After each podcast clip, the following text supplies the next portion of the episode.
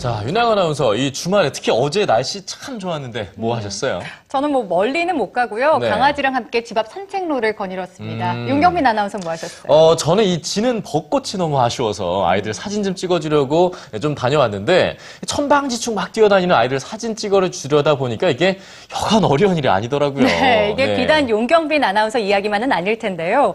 멋진 장소에서 예쁘게 찍었는데 집에 와서 확인해 보니까 흔들리고 또 하나도 제대로 나온 사진이 없어서 많이들 아쉬운 부모님들 많을 것 같습니다. 네, 자, 이런 분들 바로 주목해 주시죠. 오늘 엄마가 간다에서는 아이 사진을 예쁘게 찍는 비결을 알려드립니다. 이현주 문화캐스터입니다. 한순간도 가만히 있지 못합니다. 호기심도 얼마나 많은지요. 아이의 매 순간이 마냥 사랑스러운 엄마들은 카메라 셔터를 눌러댑니다.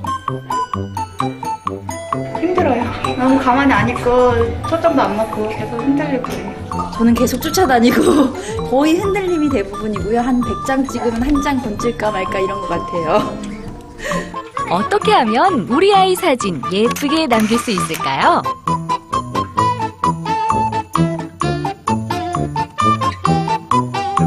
보통 서서 찍는 경우가 많은데요.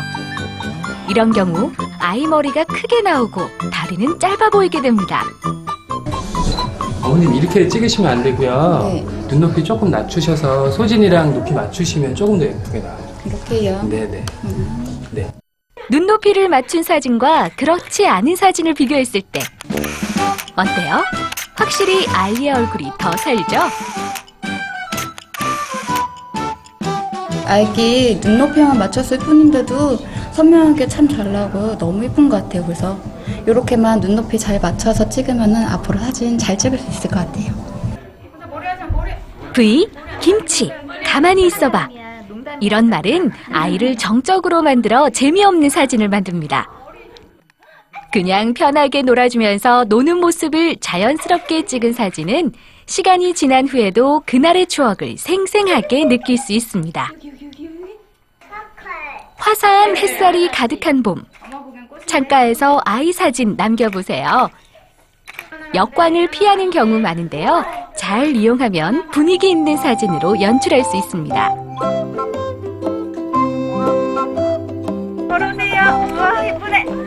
야외라면 햇빛이 너무 강해도 사진은 예쁘지 않다고 하니까요.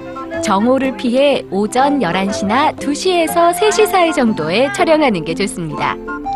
예, 자연광을 쓰시면 아침 해하고 저녁 해하고 해 색깔이 좀 달라져요. 그래서 이제 사진 보시면서 색깔 좀 예쁠 때 어머님 좋아하는 색깔에서 촬영하시는 게 나중에 더 좋고요. 야외에서 마음에 드는 건물이나 꽃, 나무 등이 보이면 바로 그 앞에 아이를 두고 사진을 찍는 경우 많으시죠? 찍고 싶은 배경과 좀 떨어져서 찍는 것도 좋은 방법입니다.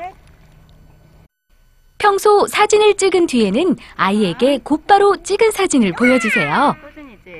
자신의 모습을 보면서 다른 포즈를 생각하는 등 사진 찍는 재미를 스스로 느낀다고 합니다. 아이 사진 예쁘게 찍는 방법 함께 알아봤는데요. 네, 따뜻한 봄날 우리 아이와의 소중한 추억 사진으로 예쁘게 남겨보면 어떨까요? 엄마가 간다 이현주입니다.